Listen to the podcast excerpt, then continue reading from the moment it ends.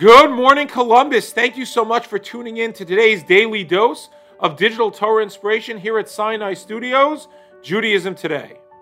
We all know the famous Disney depiction of love the prince and the princess riding off on their horse and chariot into the sunset, living happily ever after. Nothing more, perhaps, than the Disney description has done more to capture America and contemporary society's description of what marriage and love are supposed to be. It's about love and romance, it's about being swept up in uh, a relationship. And these are all important concepts in, Juda- in Judaism as well.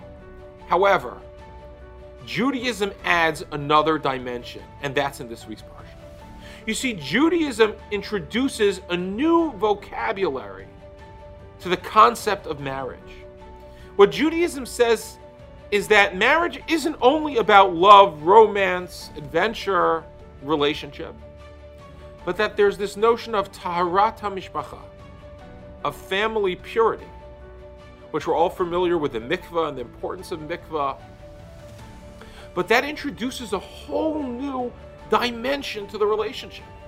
When a, when a, when a, when a bride and groom get married, the Jewish words to literally consecrate their marriage are Harei at mekudeshet li. You're sanctified to me.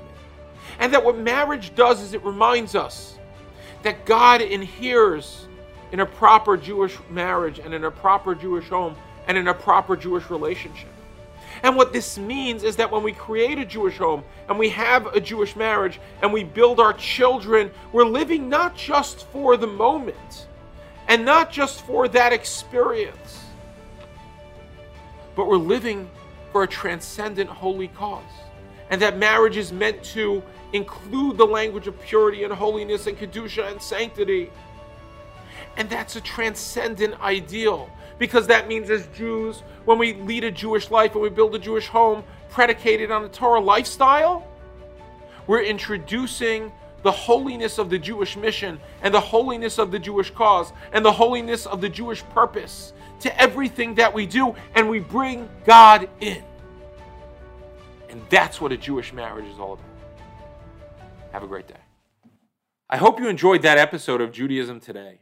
If you did, please make sure to follow us on Facebook, subscribe on YouTube, or check into our podcast wherever podcasts are listened to.